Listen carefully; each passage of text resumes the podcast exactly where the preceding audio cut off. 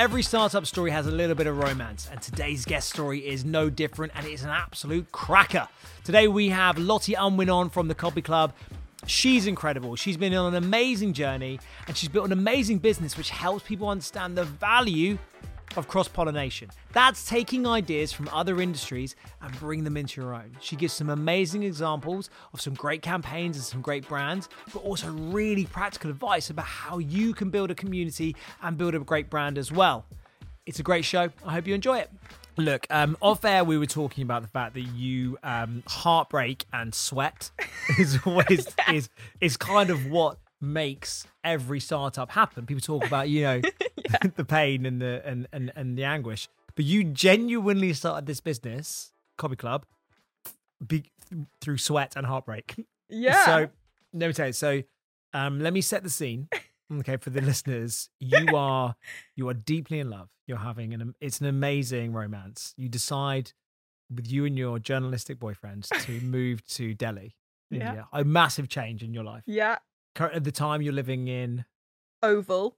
Five Oh. minutes from my mum and dad in Stockwell. oh, th- beautiful, and you decide, you know what, this isn't for me. Mhm. I need a change. I'm going to move to Delhi. So you Mhm. move to Delhi, and let's pick up the story from there. Yeah. So I moved to Delhi with my partner of nine years at that point. Nine years. Yeah. So first week How old of were you? uni. So I was 29. When we week of uni. What a 28? waste of three years. yeah. What a, well, no, no, not Did you meet him at Freshers Week? Yeah, we met at Freshers Week. I, I mean, I when people say they've met someone during Freshers Week, and I think about who I met during Freshers Week, she knows who she is. Dear God, I'm so glad that didn't work out. No offense to you, by the way. If you're listening. Yeah, It's great. listening, Um, well, I feel slightly less regretful about my freshers week. You know, we had a great, great time together. Moved to India. I went, well, had gone freelance a month before just to like give myself a bit of work. To What does do that on mean? The A side. freelance doing. Literally, freelance is a grandiose term. Wrote around to some people I knew and said, "I'm going to be out of work. Does anyone have anything that needs doing?" Because I didn't want to be a sort of trailing spouse where I would be like making gin and tonics at lunchtime, waiting for him to come home in our new flat in Delhi. I kind of knew I wanted a bit of a purpose. So was doing all of that and and like getting furniture and working out how to get internet installed and dealing with like the monkeys upsetting the water tank and like all of the crazy stuff that was Delhi life. all, all the stuff that I can I can definitely relate to. I'm just Yeah, like just like know, every day. just everyday monkeys. things, Yeah. managing like monsoons and 45 degree heat. Um, and making new friends and and this freelance work was really taking off. So with the freelance work, so just on that quickly, so that was freelance work as a marketeer. Yeah. So that was, which is central to what I do now. That was me saying, I'm a generalist marketer. I'm good at startups and I know how to get small businesses growing. And I'm good at seeing a whole load of information and working out what the few things that need to be done are. And what kind of startups were you working with? A Like, particular range of stuff or- like a leadership platform, Pip and Nut Peanut Butter. I was doing their brand strategy. Um, Well, you, did a good job. thank you very much. It was a few years ago, but yeah, it's nice to see some of it come come good. Um, oh, it was such a mixed bag. It was Mm. honestly just anyone who I'd met over the years who needed a pair of hands. I was saying yes to, and then it was evolving into a bit of a specialism where I kept realizing I was getting asked to do this like generalist external marketing expertise role that wasn't consulting because it was more hands on than that, and I was staying involved.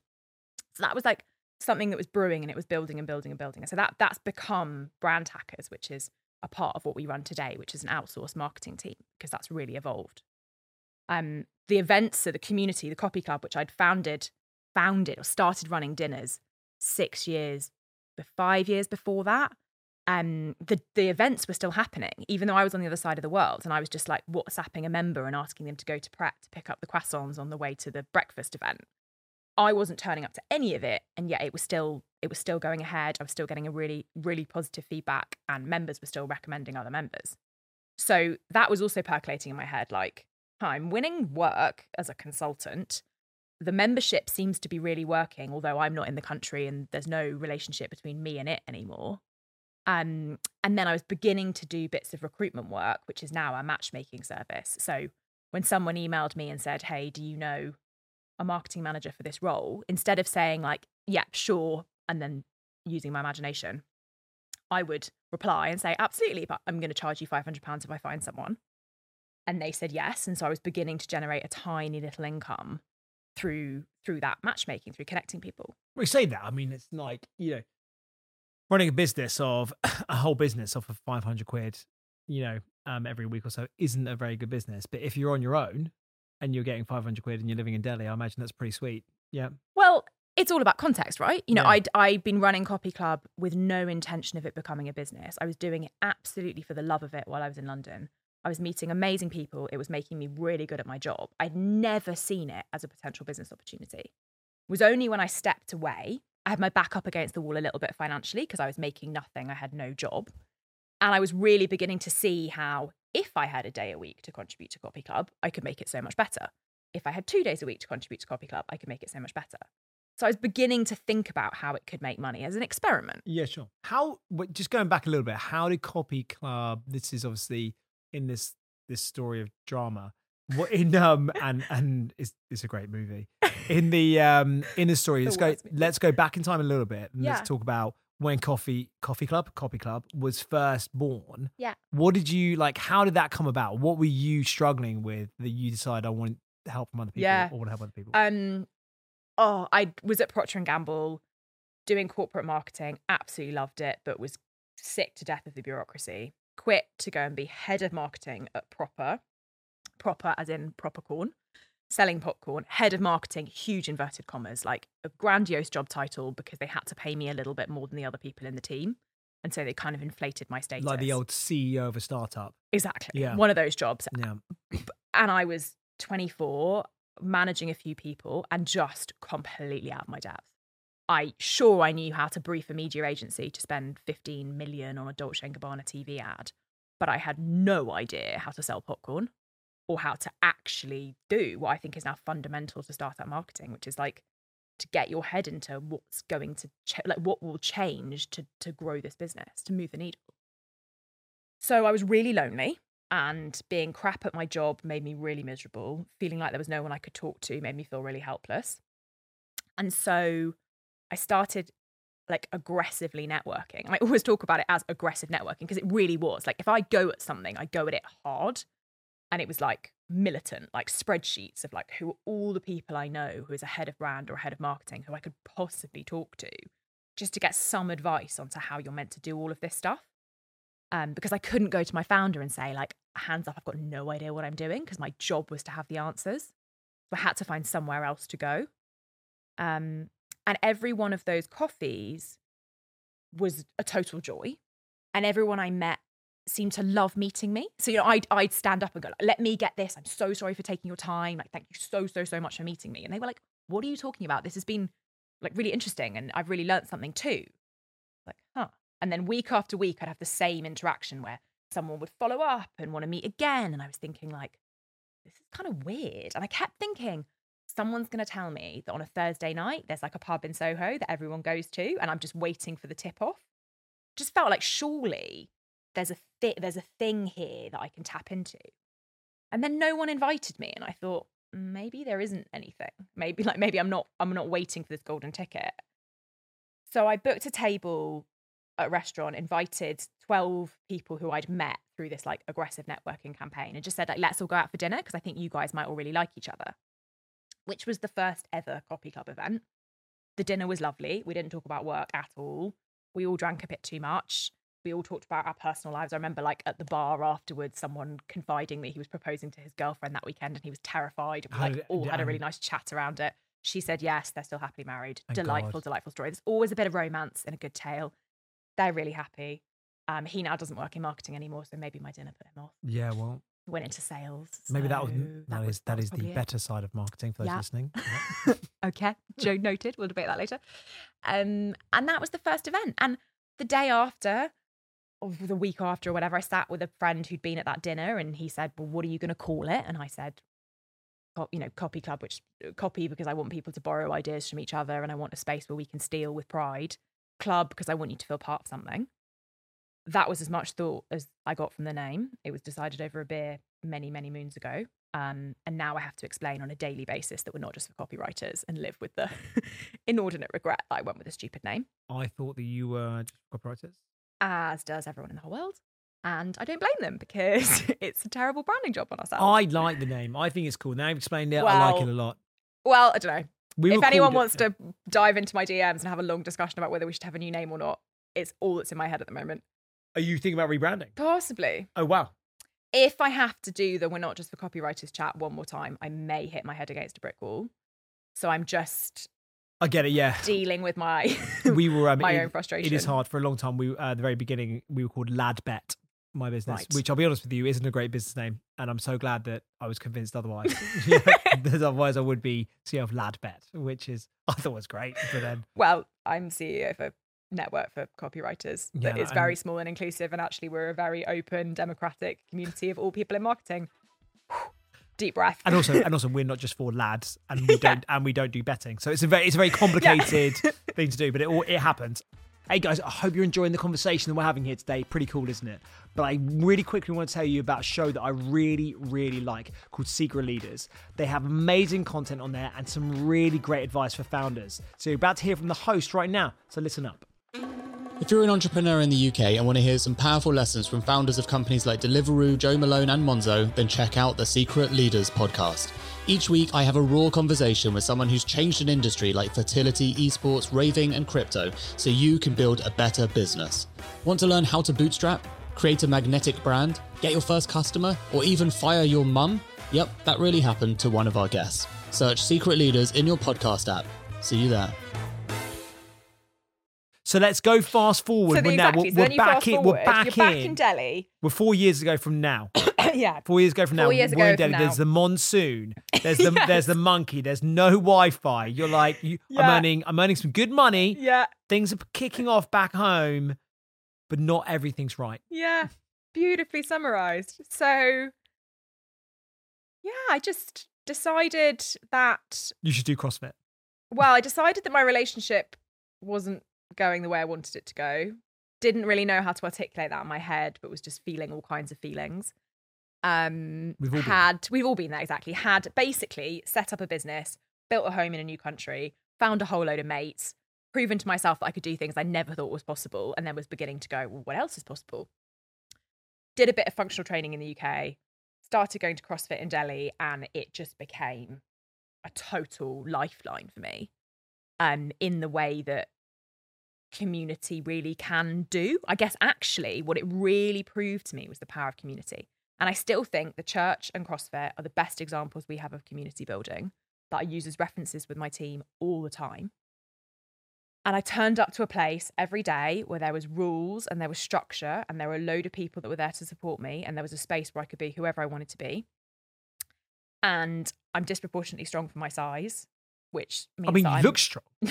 I mean, I'm, I I'm mean, looking, I'm not as strong as I I'm, was. I'm feeling a little bit outgunned here. I'll be honest. No, I think I think now I'm just a bit fat, but back in the day, um, yeah, I was pretty solid, and so I got really, really into it. And It's interesting you say, it was just fantastic. I get that. Look, you know, um, apart from the fact that everyone who does CrossFit's a dickhead, I think it's actually a really good thing. I was joking. One and my, injured, and, and inj- and injured at all times. Yeah. Yeah. exactly. Yeah, they can only do it for like two years because then your body's ruined. oh, absolutely. Yeah, yeah. The um, no, I think I think it's really great. The um, but there's something about it which you mentioned about community, and I'd love to get your thoughts on this because I thought about this before. And you mentioned the church, and um, I'm an active Christian, so I'm well into both these subjects. If you, there's something about community that.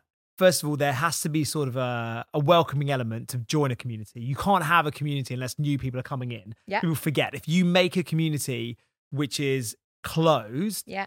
it you can't grow it and people forget that like that's Yeah. you know, that's what people When you people- put it like that, it seems so desperately obvious, but you are right. but people don't do it yeah. Yeah. they try to make it but what they do is when you get in there there's there's things that um i think is so important so first of all there has to be that mutual there has to be a reward for being in there okay and you have to and that reward has to be greater if there's more of you Mhm. you know and there's something about going to a crossfit class when everyone's doing that WOD together that it just feels great and you're lifting each other up and same again when you go to church like it's not as much fun when there's six people there as opposed to if you go to a Hillsong and there's 100 people there all having a great time yeah. and that's the truth. But if you go to, but something about those communities, which I think is really powerful, and I don't know if I just want to get your view on this. And there's something about having your own language. So if you go to CrossFit, you Yeah. turn up and you're like, who the fuck is Fran? What Yeah. the fuck is a WOD? Yeah. like what are you talking about? Imam, who are you? Yeah. And you get the same thing when you, you go to church and they're saying all these weird words and they're doing all these weird dances where they stand up, they kneel down, and they're doing these chants. It's, it's, it's weird, right? Okay. And same again, you join like esports communities and you're like, what the fuck does, what's Leet Speak? What are these things that people are saying to me? Or GM? And I think there's something about that once you get into that community, you have to create a way that you feel included. Yeah. Yeah. Um, and I think language is a really powerful way to do that. I don't really have a question there. I'm just sort of pontificating. Well, you're right, and there's Yeah. a lot of there's not actually as much literature about community as there as I think there should be because I think it's such an important topic that gets Yeah. so much airtime and is so misused, especially at the moment. But yeah, you have rituals, you have an initiation process that makes someone feel that they've they've stepped a line from being outside of something to inside something, and that's a really important part of community building. And you have a tonality within that space that is defined.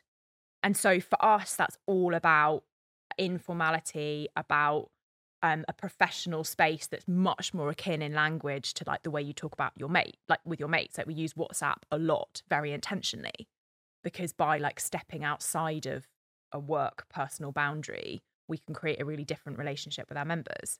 We use language that's like like unprofessional all the time, very intentionally, because we want someone to feel uniquely safe and open when they're in our world. yeah. Um, so yeah, I think a lot. It's been a, for me. It's been a combination of things that I've done instinctively to create a space that was safe for me. yeah. Because fundamentally, that's what I was building in the early stages. I was just building somewhere that did what I needed, and then as I've read more around it, thought kind of more theoretically about this stuff, and then tried to codify how can I build something that we can scale. And how do I explain to a team like how I want this to come about and how I want to replicate this in different touch points? yeah, it's like very intentional. We think about it a lot. I love that. In the current climate, marketing is hard. But do you know what isn't hard? Making sure you never miss an episode of your favourite podcast. So tap the follow button on your podcast and you'll never miss out on the latest episodes of Unicorny or Marketing Difference. You can even go back and listen to our back catalogue of amazing episodes. If you do that, please leave us a review. It would mean so much. And so, what's interesting here is I think it's great, and what's something you, you know, I want you to come on the show to talk about is this. Um, and we'll get to that in a second. Um, we'll come back to the story because the listeners want to know what happens. the um, you you talk a lot about. I, I call it cross pollination, but like that piece of like taking wisdom from other areas and other industries to come and improve your own. Yeah. Talk to me a bit about why that's so important, particularly as a startup. Like, why is it so important, and what is the benefits of looking at other industries to try and improve your own marketing? I think the easiest way to explain it is to think about the opposite. Like, imagine a world where we all sit in silos and the travel business people go out for dinner and talk about travel business marketing, and the fizzy drinks people go and talk about fizzy drinks marketing. The result of that kind of cross pollination is going to be incredibly boring and incredibly identical. The way that, like, conversely, we do something interesting and we innovate is not by like sitting in an echo chamber thinking of ideas on our own. We all know that innovation is just borrowing and reapplying an idea. And that's how you do it. You see something really interesting done by someone in a sector that has no correlation to what you're doing, and you lift that idea really proudly. And I think what's really important is that you say thank you and you tell the person that you're inspired by that you're inspired, like you credit good work when it's due, and you reapply it in your own context. And, you know, Propercorn, I think really helped me help me see this. So they made popcorn fashionable. Their whole ethos was about popcorn being an accessory and they sponsored London Fashion Week because having popcorn on the catwalk, treating it as though it was um, a designer handbag, made them do something really different in a category that was just full of walkers and shiny packaging. Um, and I found that really inspiring, the way that they were borrowing very intentionally from parts of the world that was just so far away from from where they were. I love that. I think it's great, and I think we see it all the time. I think when you see like we've we've got um uh the former head of product of um Monzo coming on, Right. and what's great about Monzo, it doesn't look like a fucking bank. Yeah, It, Yeah. doesn't, it doesn't sound like a bank, doesn't talk like a bank, and so I have a different relationship with it. We were talking about marketing, cross pollination, Mm. and copying people. Yeah. There is or often there is a bandwagon that will happen in marketing and people start to to follow it. Yeah. The classic of the moment is Thursday with the the cardboard and the you know I cheated on my girlfriend or whatever it was Yeah. before it was Thursday, whatever it was then. Um is that when that happens, is that overdone? Is it good to follow those trends? Is it is it a smart thing to do? It's my first question. Second of Mm. all, what are your thoughts on offline marketing? Thursday's made every startup marketeer the world over like panic. We're all looking at what they're doing and we're thinking like, holy fuck, that's so clever. Excuse my language. That's so clever. And we're so inadequate because we're not going viral with our founder in a billboard in Trafalgar Square. The, the, I think the really important thing there is one, that's the old tactics that Bumble used five years ago, like to the point on copying. None of this is new. They're not the first to have done any of these things. They're just doing it right now in a particularly effective way. The second thing is it's a really brilliant approach to make it look like an intern has come up with this stuff. And that is a brilliant comms positioning strategy. But let's be really clear there's a shit hot media agency behind that doing a lot of work. This isn't just, you know, I keep getting briefed like, can you just hire me some like Thursday interns? And I'm like, like, uh, no. And do you have an hour for me to explain to you like how misguided that is and how like kind of ridiculously wishful um, and unrealistic. So, like, my message to everyone is like, it's okay. We don't need to feel bad about ourselves that we're not delivering what Thursday are delivering, like in theory, with those little resources, because that's just smoke and mirrors. That's not what's going on there. In terms of jumping on the bandwagon, yeah, I think absolutely pile on in. Like, why not ride on the coattails of someone else's media spend and someone else's expensive work? Startup marketing fundamentally is about pulling rabbits out of hats, that you have to make the impossible happen with no resources.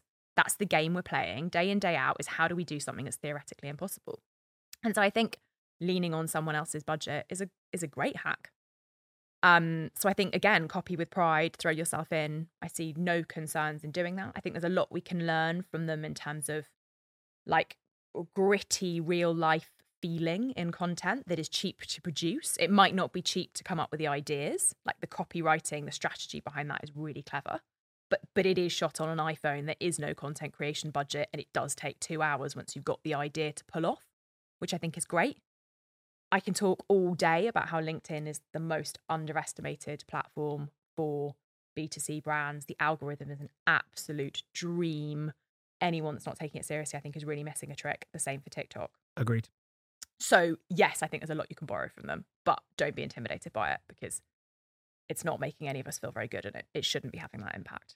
I Like, think also I think there's a question about what counts as effectiveness. Like, is brand awareness, Yes. brand conversion? Do you know what I mean? I don't, you know, Yeah, I think, you know, I think their downloads are picking up, but they're also doing an awful lot of high reach and frequency tube ads and out of home and like that that base layer is there too. So it's not as though they're going viral on LinkedIn with a cardboard Yeah. cutout and that's what's driving their downloads. Like that's spiking a huge, huge, expensive, always on, highly VC backed media plan.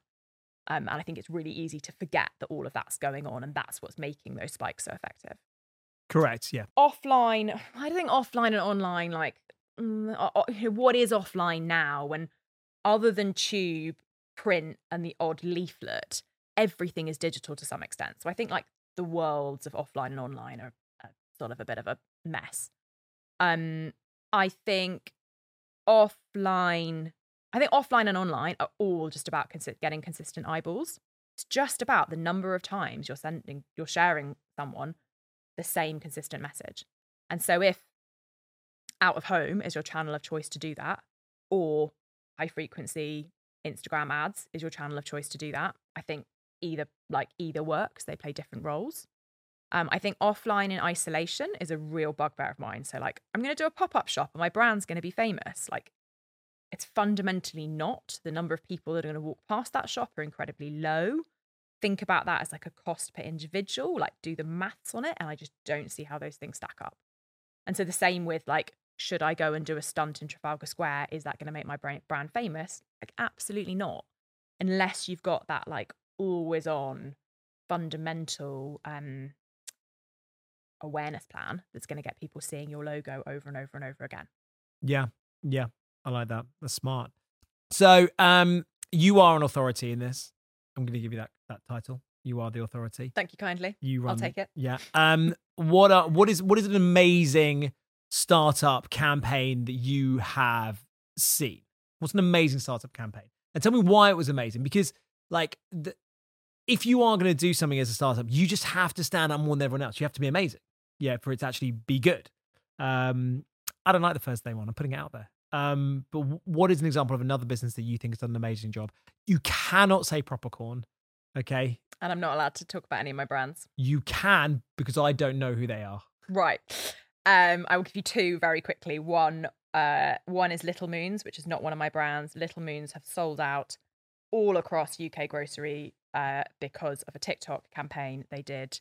They make mochi ball ice creams, um, a, a kind of theoretically niche, strange product. So niche. TikTok went mental.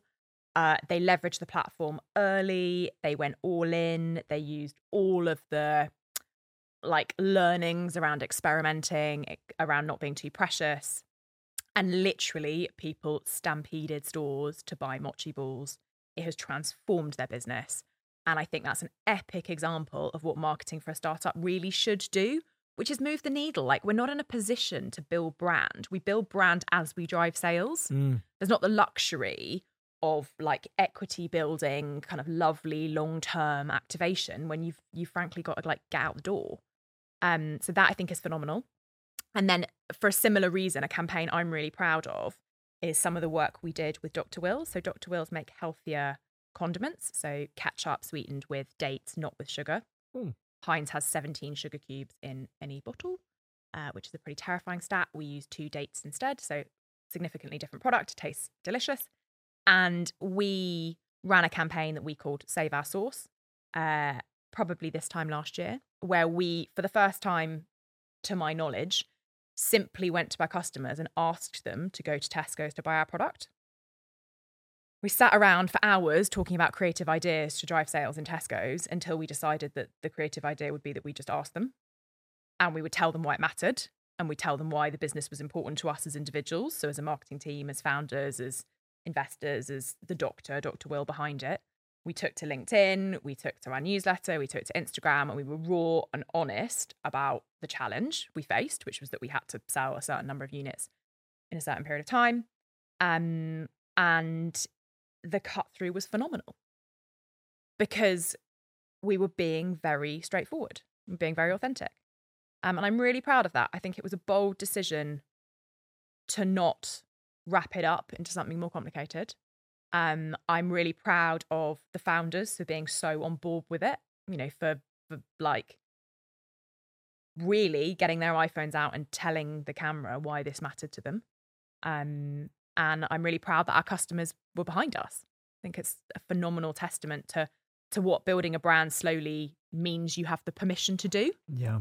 we could then convert that into something really meaningful and um yeah like hit our sales targets and you know that then gives you the permission to like gives you then the platform to move on to what's to come I'm also proud of you. That's very good. yeah Yeah. Great job. Great job. really lovely campaign No, I think it's Really, good. like I like that. nice to do things differently So, one thing you said there, getting into a platform early yeah makes a huge difference. yeah So, and you can't always do that. Okay. No. you don't you don't know if something's going to be a hit or not. So you might waste time. And it's yeah and like thank god we didn't pile into clubhouse like if you think about all of the weight, like Oh, no, Dan It's- Murray-Serter it's so easy. himself. Yeah, he was exactly. just like he was so into it. um, and um, but love you, Dan. The um, but the he doesn't listen to this. He he's a partnership for this episode. Yeah, I mean, like he he's he's not listening. He's not listening. But if you are listening, Dan, dan you're a great man. Um, Clubhouse is a really good idea. Yeah, I also like radio. The um. Um, it was awful. It's just like listening to people introduce themselves for 45 minutes. I was like, this is the most boring thing of all time. Anyway, enough of that. But my my my question was um about investing in something over time. Okay, knowing Mm. they might be big. Um do I think that investing in content, no matter what it is, just continually putting content out there because it builds a foundation and then over time you will always regret not doing it earlier. Mm. Do I have the right attitude? Should you just be creating content as a brand, even though it might not be something that hits, but just constantly experimenting and eventually it might hit? I yes, but Yeah. as someone that doesn't do that, so I think we've not we've you're not you're a full on LinkedIn influencer. I am, but Copy Club is not. Like Copy Club Right. should be a content machine. We have talks every week. We have like incredibly rich material from our Slack group, which is like this hub of activity. We know what people in marketing are talking about by the minute because they're talking about it in front of us, and yet we're not turning that into content. So there's a huge opportunity for us as a community to be to be using that as a way of showing the value we can add. And like fundamentally, the reason I want to grow the community is that the community is so much richer for everyone in it when it's bigger and more diverse. So I think you're doing it right and I'm doing it wrong. You're welcome. I agree. However, there is a reason that I'm not doing it. It's Okay. not a kind of which is which is simply that I can't afford it. It's not um it's not for like it's not as though I yesterday had this realization that content would have been a really good thing. I've ha- I've had to make tough choices all the way along, which is you know part of bootstrapping a business is that there's there's a huge amount that you would love to do. There's a lot you would love to do better that you have you have to be choiceful in how you do it. So I think you are getting it right, and I think if you possibly can do the same thing, content makes a huge difference. But I think there's a there's a real scale. So to your point, you know, you'll say to me, "You're doing loads of content. I'm just doing the free stuff." yeah, yeah, sure. If it's free and I can do it myself, and it doesn't put more pressure on my team, I'm all over it. Yeah, yeah. But you know, our podcast is recorded like on my laptop at my kitchen table because we're choosing not to invest and put the team into more instability in order to do something higher spec. So we're making decisions all the time um to trade off on that. But I think if you're going to if you're going to plug away at something, I think content makes a huge amount of sense. And I also think there's something in choosing the thing you're going to plug away at and whatever it is, just keep like just keep doing it know what that metric is that's going to mean that at that point you stop like don't go blindly into the abyss. But like for me it was linkedin. I just decided two years ago that that was the thing i was just going to do. Like irrespective of what happened i was going to do. I wasn't going to get distracted by the next shiny platform. I wasn't going to like swift like pivot or like lose my nerve with it. I was just going to make it really habitual. And if you've said content is the thing that we're going to make really habitual we're just going to keep doing that. And you're not seeing that it's not working i think you're doing the right thing to just like keep being really consistent with one thing versus any other startup marketing plan, which is to do 20 things with no resource and then you do all of them badly. I'm in.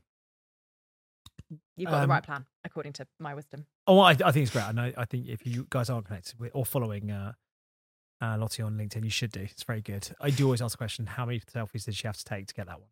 Because they're Well, the answer is always one. you, they're hates- authentic. They're straight up. Just Yeah, because I wasn't terrible.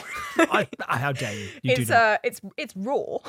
I I love him. I I genuinely, I really, I do, I do really like you. I think it's one of the. I'm not saying this because you're on the show. I think it's one of the best um LinkedIn um profiles that I follow because you get so many that you're just like, shut the fuck up. This is so boring. This is so about you. Like I do really enjoy it, and it's very good. And Well, it's a um, living experiment. So if you ever think shut the fuck up, you just have to tell me. oh, I, oh So Yeah, long fine. as someone control me and say I've had enough now. no, no, I, th- I think I think it's very good. We flip back to when you um you were there in Delhi. You decided that you wanted to then. What was it that made you realize that you could turn Copy Club into a business? What was that pivotal moment that made you realize this is no longer a side hustle? This is no longer a hobby. This is going to be my hustle. This is something I can turn something real. Uh, one, I got paid for my first recruitment gig. I got five hundred pounds in the bank, and I was like, "Huh." And then I sent the next email and said, "It's actually seven fifty if I place the right person." And they said yes, and I begun to realize that that was a revenue stream. That was number one. The second, so it was a series of light bulbs that kind of got brighter and brighter. The second thing was when I took a job as marketing director of India's largest wine brand. So 50% of my time, I was running a team of uh, a big, big, big marketing team selling Indian wine for an Indian family run business, having an absolutely terrible time in a corporate environment, uh, finding the bureaucracy of stakeholder management unbearable, thinking, I've literally got the corporate senior job and the startup next to each other. I'm doing the two things at once. And it is so obvious what I want to be doing. Yeah. like so, so, so obvious. And then I got fired from the wine job because I um kicked off because there was a situation that I thought was unethical and I stormed out of the office. And as I was in the lift, I was like, fresh out of a breakup and I think I've just got myself sacked. And so I've got to get this business to work because my back's really up against a corner here. And so that was a really big like moment. And then the kind of the third brightest bulb was when I hired Hope, who was the first person that worked with me, that was just a kind of assistant role. And when the two of us were at my kitchen table in Delhi, beginning to talk about how we could make this into a thing, um, I just felt this like sense of connection and like began to see how like the synergy of, of how much bigger something can be when there's two brains on it than one. And that was the moment where I began to think I'm actually really committed to growing a team. And I'm really motivated by the idea of running a business, which was a new thing for me. I decided I really wanted to run a business because I believed I could do it well. And I believed I could do a good thing for the people who are part of it. So today I'm really motivated by like the act of looking after the people in my team as I am by the business itself. I love that. I love that. Um, you actually have a really good episode with uh, Joe Binder on how to give feedback. Good episode. Yes, I do. You do, yeah. Yes, it was. in my archives. Yeah, yeah, that's very good. the other times I've waffled Yeah, no, people, on the people, internet. people should listen to that. Okay, two questions, quick fire. Yeah, I'm ready. Um, you are a successful founder, absolutely, and bootstrapped, which is even more impressive. What is your one hack um, that you would give to every founder? Ooh, just look after yourself. Like, my God, I fucked it up. Like, this year I'm okay. Last year it was an absolute roller coaster personally. And I think, like, put your own oxygen mask on first is so real.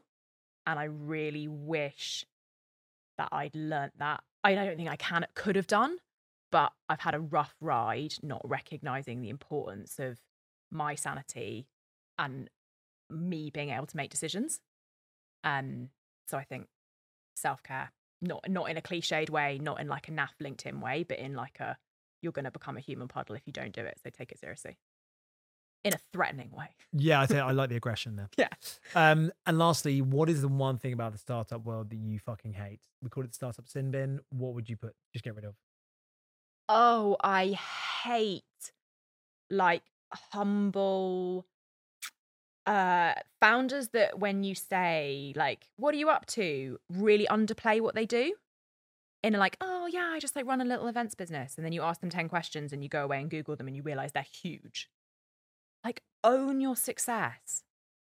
Like there's the other side of it which is like please don't shout from the rooftops. But actually i see less of that. I see a lot more like sheepish arrogance. And i think i think it's really like it's meant to be approachable but i actually think it's really intimidating i think it's really misguided and i think uh, there are a lot of like i don't know whether it's a gendered thing but a lot of in my experience a lot of like early stage female founders who are like trying to find their way and trying to manage imposter syndrome and like find their sense of identity in this and actually to have people say i run a massive events company i'm really proud of it it's been a really tough journey but my god it's changed my life and it's the best thing i've ever done that that's like something i can hold on to as opposed to like glass doors I agree with you. I don't. I always think the modesty is just a way of lying. Like if someone says, "Oh yeah, it's not very big," it's not. Shut up! Like you're making me feel inadequate because you've got hundred people, I've got thirty-four, and I want to brag about that. Does that mean that my business is shit? Is that what that Exactly. means? if you say yours is you're very big what am i meant to say like well mine's absolutely teeny yeah, tiny yeah, yeah. I'm I'm a complete waste of space, and like, oh, I'm so proud. You should be so proud of what you've done. Fuck off. Like it's. Yeah. I totally agree with you. You've been great. Genuinely, thank you so much for coming on the show. Um, some really great insight there. I didn't work out with the guy. Didn't. We all know. I'm so sorry. no Um, but it's been a good story, and um, thanks for coming on the show. absolute pleasure